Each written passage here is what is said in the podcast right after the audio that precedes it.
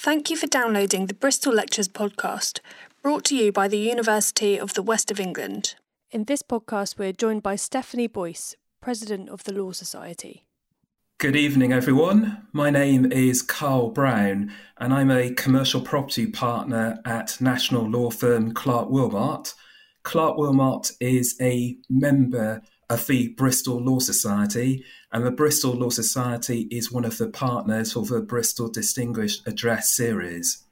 It's my very great honour to be able to introduce this evening I, Stephanie Boyce, and Stephanie is the 177th president of the Law Society of England and Wales, but is the first person of colour and the first black president in its history.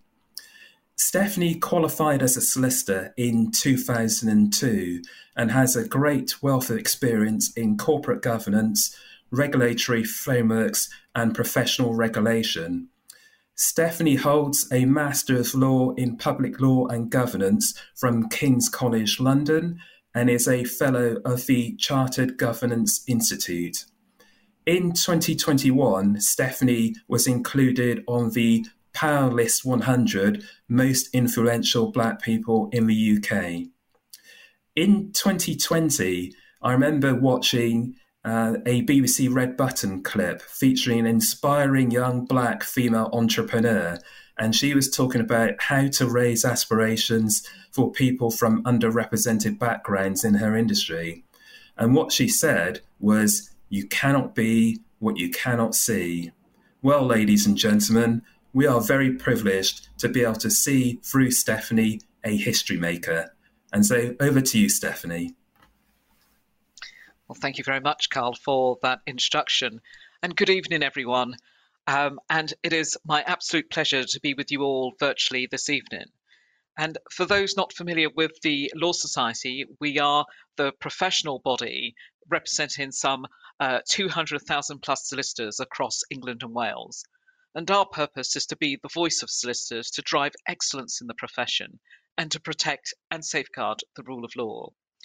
So, one of my favorite aspects of being president is being able to meet and speak with students.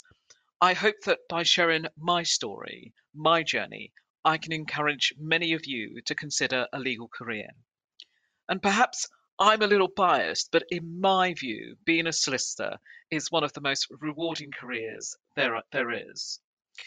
So I may well find that in years to come, I will be able to greet many of you listening today as colleagues. Today or this evening, I will speak to you about my own journey into the law, the barriers I faced, and what I'm doing as president of the Law Society to break down obstacles or to move those obstacles out the way for those who will come after me. So I took up my role as an office holder of the Law Society of England Wales in July 2019 and became the president last year in March. I am, as Carl said, the first person of colour to become president of the Law Society in its almost 200 year history. And I stand as living testament to the diversity, the growing dynamism, dynamism and social opportunity there is in the legal profession. It had always been my dream to enter the legal profession and I grew up surrounded by injustices. I saw people across the globe struggling to exercise or enforce their rights. In 1985, my family relocated to the United States of America. And even though I lived there for the next six years, I always knew, in my heart of hearts, I would return to the United Kingdom to study law. So in 1991, a few days or so after finishing high school, I returned to the UK, and so began my legal career. But I stumbled upon my first barrier, um, and that was discovering that my US qualification would not be recognised at that time in the UK. However, thanks to the access to high qualification route, I was able to enter London Guildhall University in 1996, from which I graduated with an LLB honours in politics. After that, I progressed to the legal practice course at the College of Law in Guildford. But again, securing a training contract was not an easy task. However, thanks to the steadfast encouragement of my father, I secured a placement with a local firm, Horwood and James, in Aylesbury. And I qualified in 2002 and uh, joined uh, my first in house team a few years later. In 2010, I completed a master's degree in public law and global governance uh, at King's College, University of London, which Carl has already mentioned. Later in my career in private practice, um, and my reason for going in house was because I had been made redundant twice in as many years um, and decided to move in house. And I was told by my first recruitment agent uh, that I was not being realistic for wanting to move into the city, the city of London. But I uh, uh decided that I knew better um, and I got rid of that uh, consultant, that recruitment advisor. Um, and before I knew it, I became legal advisor to the then uh, complaints uh, commissioner of the Bar Council. And since that time, uh, all of my career has been spent in house, an increasingly common career choice for many solicitors. And my work has focused on corporate governance, regulatory frameworks, and professional regulation. And I always had a desire to represent the profession I had fought so hard to become a part of. And I threw myself into working with the Law Society.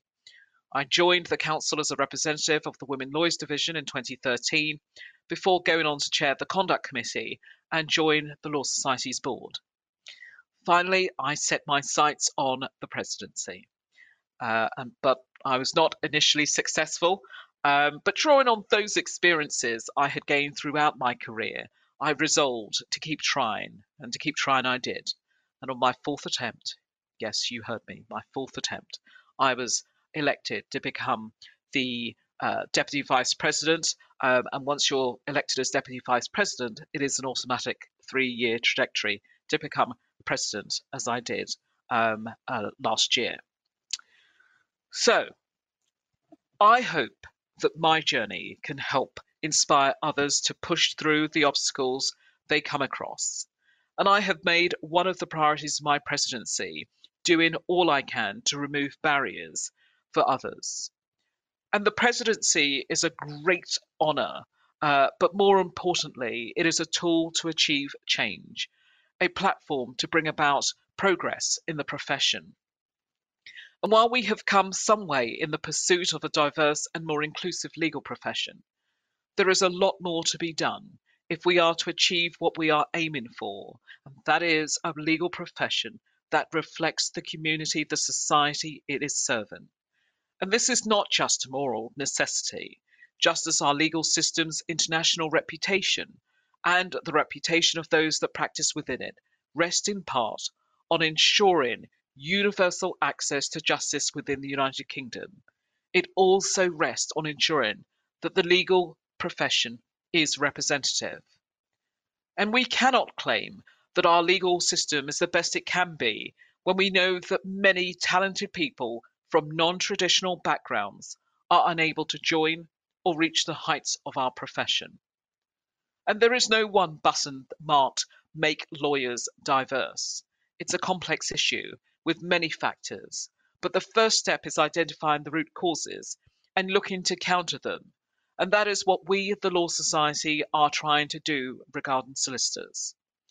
So, with the pandemic having exacerbated inequalities across the sector, lawyers with disabilities, women, LGBT, and Black, Asian, and minority ethnic lawyers need the support of their Law Society more than ever.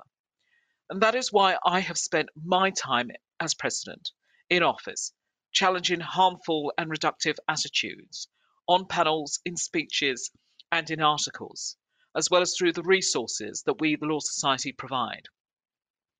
Attitudes like the belief that flexible working is somehow lesser than presenteeism, that build blind allocation is unnecessary, that this whole diversity thing will sort itself out and doesn't need real commitment and effort from everyone.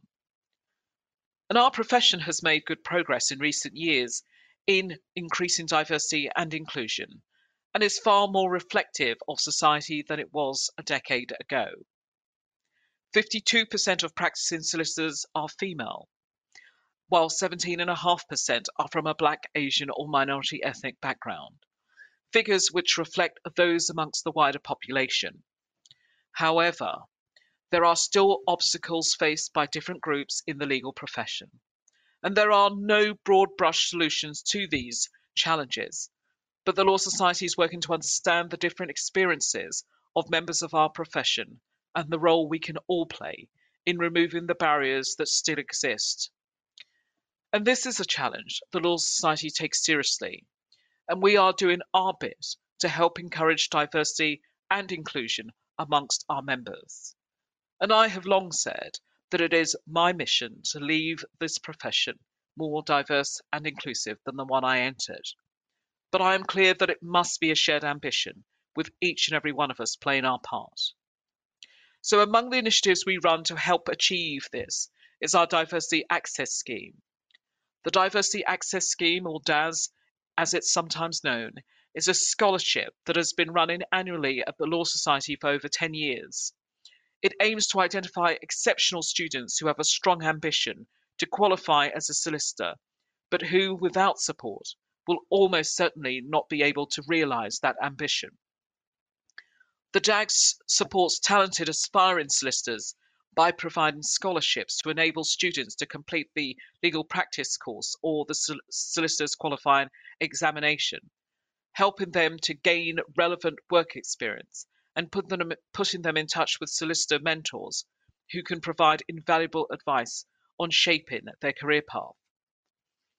DAS targets talented, tenacious people from disadvantaged backgrounds who have had to overcome particular challenges to continue their legal education. And those challenges might relate to social or financial issues, to family or cultural circumstances, or to a disability that makes the goal of qualifying as a solicitor a particularly challenging one.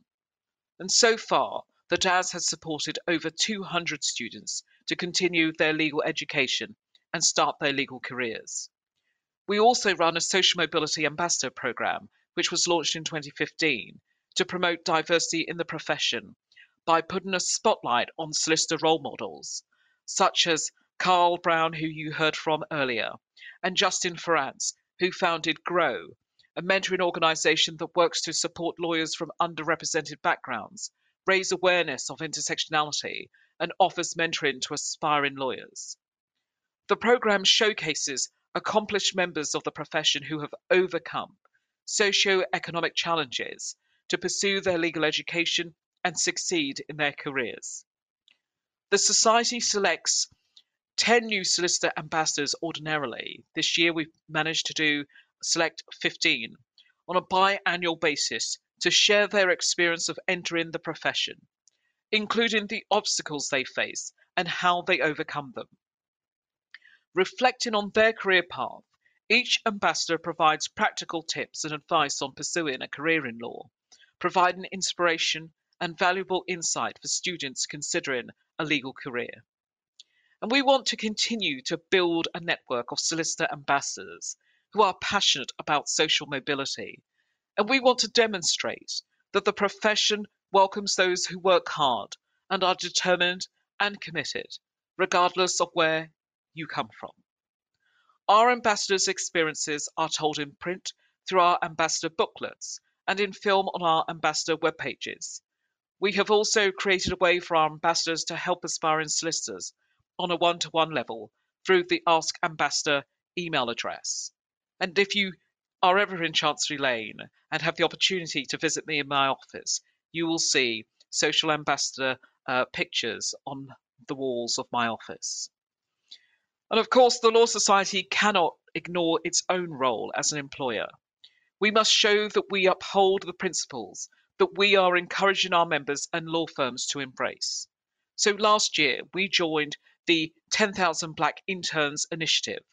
And this was founded to help broaden career opportunities for young Black people in the United Kingdom and address the underrepresentation of Black talent in many industries, including law. As part of the initiative, the Law Society will be offering five paid internships across a range of our teams, beginning in the summer. And this will help to begin a sustainable cycle of mentorship and sponsorship for the Black community. And these will be among a total of 188 internships that are made available through the programme across the legal services sector. And I would encourage any aspiring black solicitors to look at the initiative and see if it might help them gain the work experience they need to launch their career in law. So I've sketched out my own journey into the profession and what I hope to achieve as president. Now, I would like to leave those of you listening with some advice that I hope will serve you as well as you begin a legal career. The legal profession has always been adaptable, capable of responding to changing circumstances and new challenges. We always find ways to innovate and ensure we continue to provide the highest quality services to our clients. And for those who set upon the path to become a lawyer, you'll be faced with unprecedented challenges unlike those faced by your predecessors in years to gone by. Indeed, you have already faced significant challenges as a result of the COVID 19 pandemic, such as having to study remotely. And the resilience you have shown already in adapting to these strange circumstances will serve you well in your future careers, and I hope you can draw some strength from this. Although the challenges are significant, you will play an important part in shaping what the profession and the provision of legal services will look like in the years to come.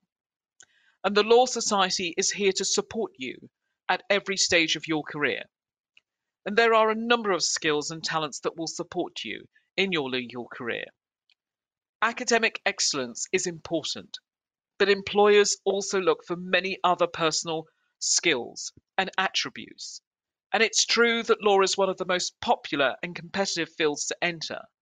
And getting work experience early on will pay dividends when you are looking for your first full time roles. There are also other abilities that will help you. Um, and this is less about qualifications and more around what are sometimes known as soft skills.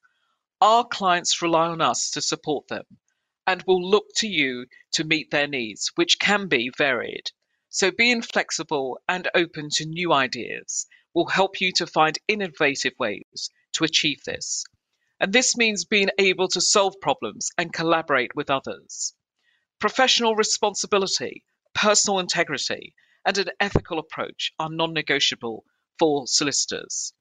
You will be expected to meet the highest of ethical and moral standards, and this will form the bedrock of your relationship with clients. We are custodians of the rule of law, and we can only do so effectively by embodying both the letter and the spirit of the law. Lastly, resilience will be steadfast, will be a steadfast ally for you all, helping you to manage and push past the pressure that can come your way as a lawyer. And this could can all sound a little overwhelming, but as I said earlier, you have all overcome unprecedented difficulties during the pandemic to get to where you are today. And you may find that looking back over this time, you have already demonstrated and use those skills that will equip you well for a legal career. Finally, a piece of advice that has served me well throughout my own career and which I hope will do the same for you all. I absolutely believe that every door is open if you push. You persevere until something happens. Believe in yourself and your abilities, and do not let your setbacks be the end of your story, but an opportunity to try again.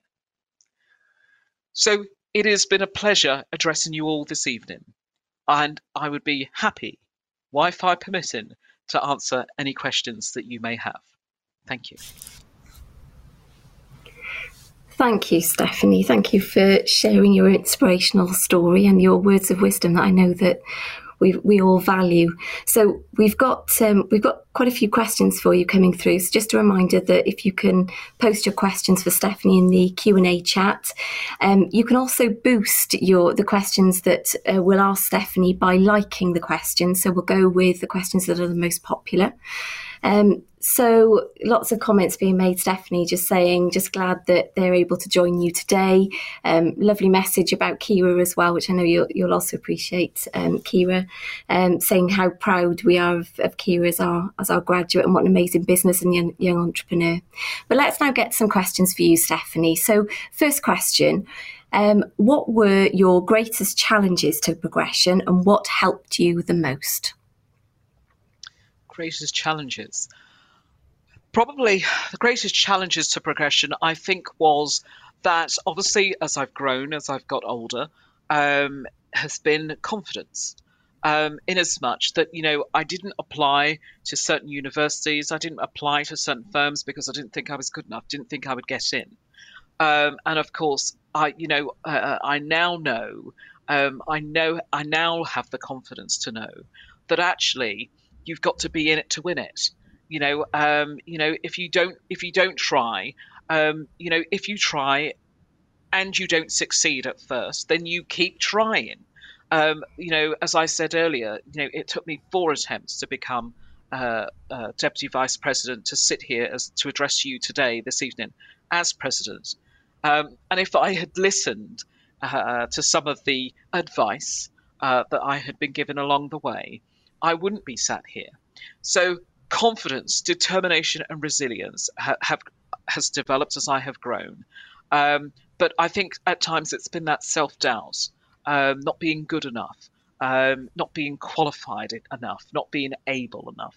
Um, so those have been, and, and of course, you know, others who told me because of my low socio-economic position, you know, uh, that I didn't look like a solicitor, sound like a solicitor, a notion of what a solicitor should, you know, should sound like, look like. Um, and it's about, as I said before, it's about breaking down barriers. That actually there is no one type that a solicitor looks like. You know, we are diverse. We come in all different colors, sizes, shapes. Um, you know, we're found everywhere. Brilliant, thank you. So you mentioned that 52% of solicitors are women.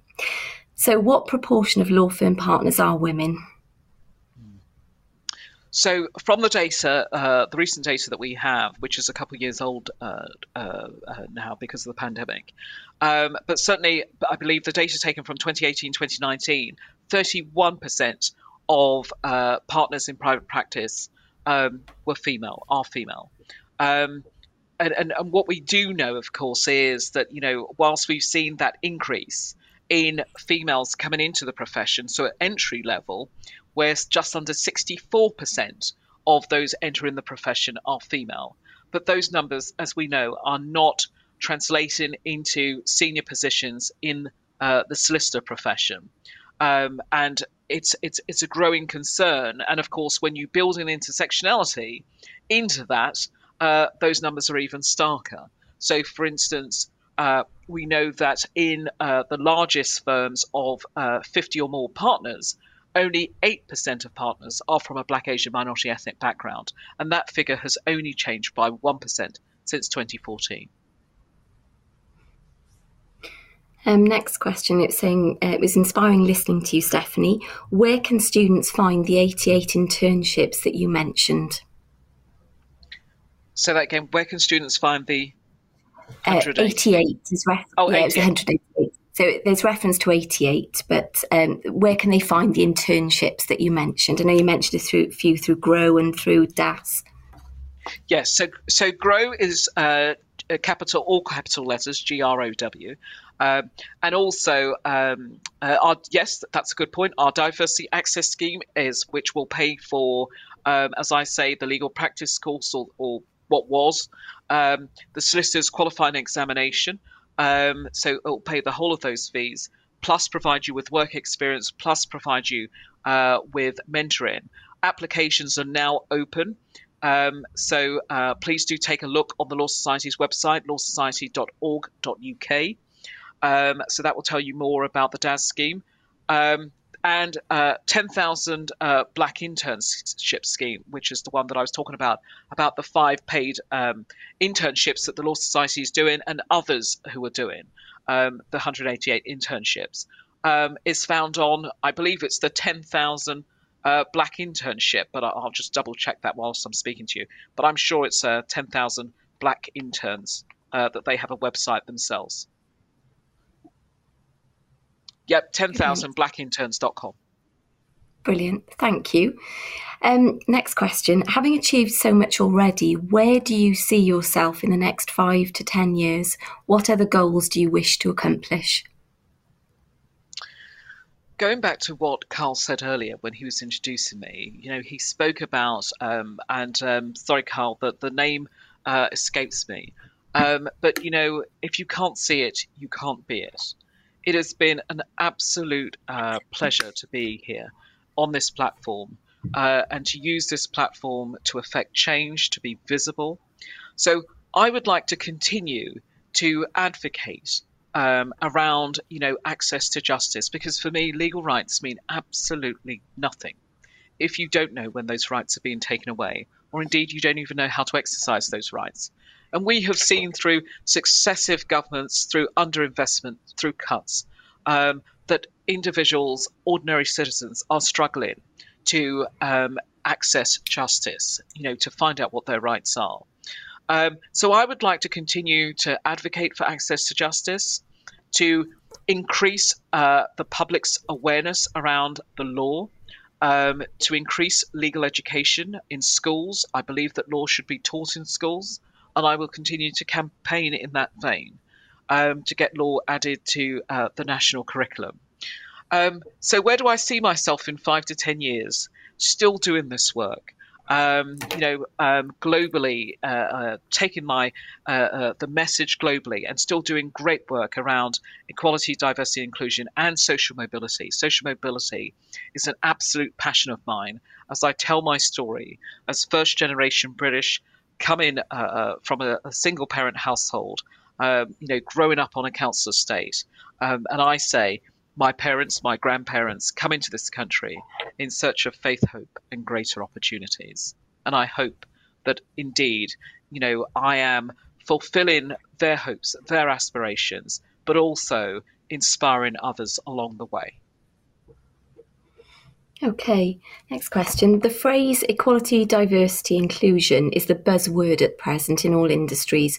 What does the phrase evoke in you, Stephanie? Well, I think Verna Myers summed it up uh, quite aptly when she said, um, you know, diversity is being invited to the party, but inclusion is being asked to dance. You cannot have diversity without having inclusion. Um, and I go back to the point that um, we all want the same things. You know, we all want equality of opportunity. You know, although some of us, um, uh, you know, are there, some of us um, uh, take it to another level in terms of how we're going to achieve that. But for the most part, we all want the same thing, and that is to be recognized for the skills and experience and capabilities that we all have um, and to be given the opportunity to showcase uh, uh, those skills, those those those capabilities, and to fulfill our own ambitions to be the best that we truly believe that we are. Um, what can the Law Society and employers do to counter socio-economic factors that prevent entry into the legal profession for underrepresented groups? So what we'll do it. So what we are doing is we know in the solicitor profession that 23% of us have been privately educated, as opposed to 7% of the wider UK population. So there is an overrepresentation in the solicitor profession of those of us who have been privately educated. When I say us, I do not include myself, um, to make that clear. So one of the things when people say to me, "Why do you tell your story?" It is absolutely important that we that I tell my story, that we tell our stories.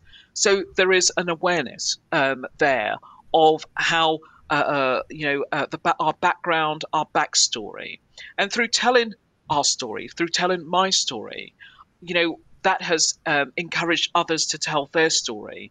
Um, mm. And we're now hearing stories of, of, senior partners of major firms, you know, who are coming out and saying, well, actually, I grew up on a council estate. Actually, I was in re- receipt of free school dinners, um, you know, and so forth. First generation uh, uh, to go to university and so forth. Um, and also, so the Law Society is doing great work around social mobility and raising the profile of it. I spoke briefly about our social mobility program, spoke about our DAS program, but we also uh, uh, are part of the Government Commission's Socio Mobility Task Force, which has been commissioned to look at socio-economic diversity in financial services and the professions. Um, and through that work and working closely with the Social Mobility Commission, we are uh, uh, raising awareness um, and asking colleagues to take a look at not only where you recruit, but how you recruit in terms of contextualized recruitment. Um, and there are a number of bodies out there that we know that businesses, firms are working with to ensure that they are uh, uh, uh, reflecting best recruitment practice. Think about places and the language that we use, um, and to ensure that we are really recruiting, you know, um, uh, uh, uh, from diverse backgrounds, and that people are not prevented, not stopped from joining our profession because we cannot claim to be the best legal profession in the world when we know that people from non traditional backgrounds are not able to progress in our profession. So, as I said, we've done lots of work and we'll continue to do lots of work, but the work continues. Um, uh, we still have people who are disadvantaged, who are not uh, uh, reaching the heights of our profession. Um, so we're very diverse at, at, entry level across all the characteristics, including uh, uh, from a, a socioeconomic, a low socioeconomic position, but that does not translate into the senior parts of uh, the profession. Thank you. Um, building on that, another question How does the Law Society plan to contribute to the developing agenda for improving access to justice for neurodivergent individuals? Well, absolutely. And in fact, I think in about two weeks' time, I'm speaking uh, on that very topic. So, um, so we have a work plan around neurodiversity. Um, uh, a work plan around neurodiversity, and we're seeking to educate uh, uh, our members and indeed ourselves as to what that means um, and how and what guidance we can put out to ensure that employers are uh, uh understand neurodiversity um, uh, um, and how they can better empower their own employees. Um, a to to to to to come forward and and, and um, uh, uh, openly say uh, what um, what they feel are some of the barriers around uh, perhaps their progression in the profession, um, and that just to be alert to that there are different ways of thinking, different ways of doing things, um, and to be alert um, and ensure that actually that nobody is disadvantaged um, because of their uh, uh, their differences. But those differences should be celebrated, embraced. And so we're doing lots of work um, and have and have added that our lawyers with uh, disabilities division um, is doing lots of work around neurodiversity um, in ensuring that it's that the profile, the conversation around it, is raised. Um, and the the awareness around it is raised, as I said, and people are talking and discussing it, and employees are aware of and putting in uh, uh, effective tools to ensure um, that those differences are celebrated and embraced. Um, next question. If you experience imposter syndrome when faced with a room of men in a professional situation, how do you overcome those insecurities to achieve your goals? Is this is this a hypothetical question? Sorry, did you say it again? If if you experience imposter syndrome when faced with a room of men in a professional situation, how do you overcome those insecurities to achieve your goals? Um, it's a good question. I can't say that I have um, experienced imposter syndrome with a, uh, a room full of men. Um, you know, I. St- there are many occasions where, you know, as a black woman, I am the only black person in the room. Sometimes, quite rightly, at times, I can be the only female in the room. Um, you know, for me, if you ask me the question, do I ever experience imposter syndrome? And I think, you know, when I recently was interviewed by Channel 4, I was asked that question. Um, and uh, and in fact, in, in, in front of me on my screen at the moment was the example I gave when I shared the stage with Hillary Clinton. That was one of the times where you know uh, I did um, for a brief moment have imposter syndrome when I thought, oh my goodness, you know. Um, uh, uh you know, uh, and I had, you know, my script in front of me, and I thought, you know what, Stephanie, you've got this. You have absolutely got this. And this goes back to the point that, you know, I don't have to be apologetic, you know, nor am I apologetic for being in the space that I am because I've worked hard to get here. Um, and, you know, I'm just as qualified, just as able, capable, and so forth. Um, and that's what we need to remind ourselves, continue to remind ourselves that, you know, we are, we have earned the right to be where we are. Um, uh, and we don't need to justify ourselves. Um, so and that could be born about because of my determination, because of my resilience. Um, what you do get, of course, is that you know, um, and I had this very earlier in, in, my career when I went to work for a non-departmental uh, government body, um, and I walked into that room, and it was a boardroom filled of lawyers, and I walked to him, and the first question that you know people were asking was, um, so uh, you know, what firm were you with? Um, because this room was filled with ex uh, uh, city uh, lawyers who, um, and I don't think that they had come across an in-house solicitor before. Um, and, and you know, and when I first went in-house, I don't think that is still the case. But when I first went in-house, there was this notion, this idea that you couldn't hack private practice, you know, um, and that's why you'd gone in-house. Um, the interesting thing, of course, is that in-house is the fastest growing area of our profession at the moment some uh, 25% uh, of our members going in house. Um, and what's even more interesting is from the data that we do have, we know that if you happen to be female, if you happen to be from black, Asian, minority ethnic background, you are more likely to go in house, indeed, as I did. Um, and for a variety of reasons, notably uh, flexibility, career progression, um, uh, and so forth. Um, but it, it, imposter syndrome, um, I'm sure there are times where, you know, it, it, comes, it visit, you know, it visits upon me, um, but I don't, I, I, don't have time to to take it on board, you know, uh, because I absolutely believe, as I say, and I tell myself through my positive as- affirmations daily, you know, I am qualified, I am able, capable to be here, um, and. Uh, you know, and, and this is, a, a, you know, especially at the moment, this is a high pressured role people are ready and willing, um, you know, uh, uh, to, to, to, to pounce on anything you say. And I don't read comments um, because um, uh, for, for a number of reasons, this is why I don't read comments. Staff will read those comments. Um, and if they need to act upon comments that are in the in the public domain, then they certainly will. Um, and I'm grateful to them that they don't pass those comments on to me. Um, but you know, um, but yeah, I think it's important that you hold your own, you find your own you, find your own way and you're strong and confident um, in where you're at. Okay. Um, next question. With respect to firsts need not be onlys, what is the best way to continue your legacy in terms of diversity within the profession?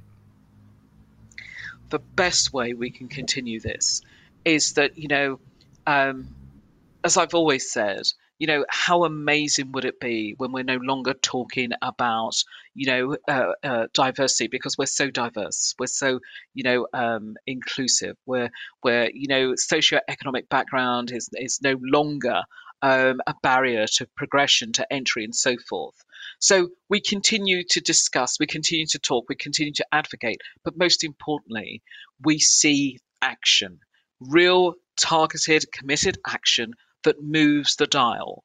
And absolutely, I might be the first person of colour president in almost 200 years uh, to become president of the Law Society of England and Wales. And indeed, the deputy vice president coming up, uh, not the deputy vice president, the vice president coming up behind me, uh, Lubna Shuja, um, is also from an ethnic minority background. Um, but it's important, as I say, that each of us has the ability to affect change. Um, each of us has the ability to move the conversation on, to be part of the change that we all want to see. Um, and our profession can only be richer for those changes, for the desire to ensure that those coming up behind us, um, you know, have greater opportunities and can progress um, and reach the top. You mentioned having the courage to persevere against the odds. How do you overcome those feelings of not being good enough or not worthy? Well, as I say, I, I yeah. every single day and throughout the day tell myself um, lots of positive affirmations. Um, as I say, I don't listen.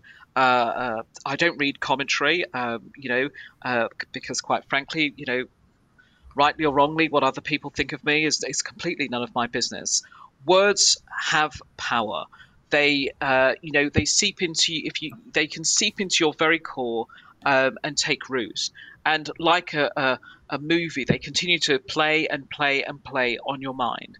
Um, so, you know, I'm all about positivity, all about positive thinking. And I know at times that can be very difficult. It can be very hard for any one of us. But I absolutely um, tell myself, as I say, that I am just as qualified, committed, able. I have earned my right to be in this space.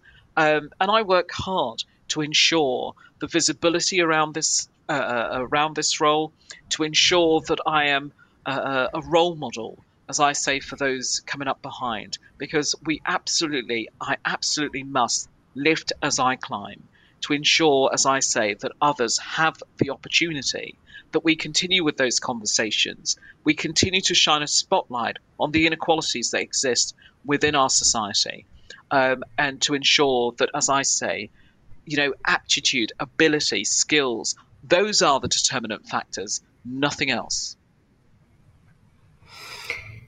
How will the Law Society deal with the challenges posed by hybrid working, especially for new entrants to the profession? So, the Law Society has issued guidance. We issued guidance very early on during the height of the pandemic. Um, we continue to update that guidance in terms of discussions with our members and so forth. Um, we're not prescriptive because, um, you know, it's guidance. Um, and a number of uh, businesses, firms have taken different approaches. Some have said that colleagues need to be in the office, you know, all the time. Um, some have said, you know, two, three days working in the office with the remainder working from home. Each business, each organization, firms will take their own approach dependent on their business needs, their clients' needs, um, and so forth.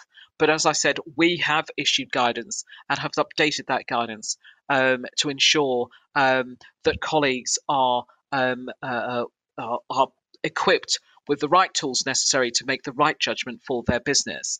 Um, in respect of younger colleagues, we know, we understand that um, there is a concern around younger colleagues. Um, but you, you, know, in terms of uh, um, that hybrid working, that actually younger colleagues might need to they need to be potentially in the office to ensure that they are being uh, uh, uh trained, uh, supervised, that they can ask those questions, have those discussions. Um, and so we ask businesses to reflect on that position as well, uh, rather than as some businesses have completely moved to remote working. But um, but as I say, we're not prescriptive. We offer guidance only. But can I say, not just from a young perspective, but also, um, you know, uh, throughout every stage of your career, and even if I think about my own uh, experience, um, I prefer face to face. I prefer to be face to face. But then, you know, there are benefits from hybrid working. Um, you know, this evening presents an absolute opportunity for us to engage virtually um, because, you know, potentially we wouldn't have been able to reach this many uh, individuals if we had been in person. But I do think there is something about uh, being in a room full of people, um, uh, you know, pandemic aside, but being in a room full of people, um, you know the body language the the atmosphere the conversations i know that um, one of the, the, the difficulties when we first went into uh, lockdown was that I went from being in a room filled with people where people were taking pictures, asking questions, and so forth, to being in front of a screen. Um, and then I'd still be sat there at the end of it. Um, and then I would see the host has ended, uh, uh, you know, the event or whatever it was um, and just be sat there going, oh, okay. So, um, I, as I say, prefer to be in the office, but I know that every uh, uh organisation, business will do things um, that meets their business needs, um, and will listen and have that conversation with their employees in turn. Um, question then about um, GCSE level pupils. Is there a scheme in place or afoot for GCSE level pupils looking to gain short snippets of work experience? I don't know. I can't answer that question. I don't know. Um, it is potentially um, potentially we could find out. Um, so uh, if if I can, I'll come back to I'll come back to you on that. Okay, I think I think that's the. I mean, you've got lots of um, compliments in terms of inspiring, incredibly inspiring talk, giving you a standing ovation from my living room. That came from John. So Thank just you. double checking now. There's no further questions that anybody wants to post on the chat. No, I think I think we're done, Stephanie. So thank you ever so much for sharing all of your inspirational stories, your experience, your advice, and so candidly and honestly um, and passionately answering all of the questions that the audience has put to you. Um, so thank you for joining us this evening. For more information about the Bristol Lectures series, including other podcasts from the series, visit ue.ac.uk slash Bristol Lectures or follow hashtag Bristol Lectures.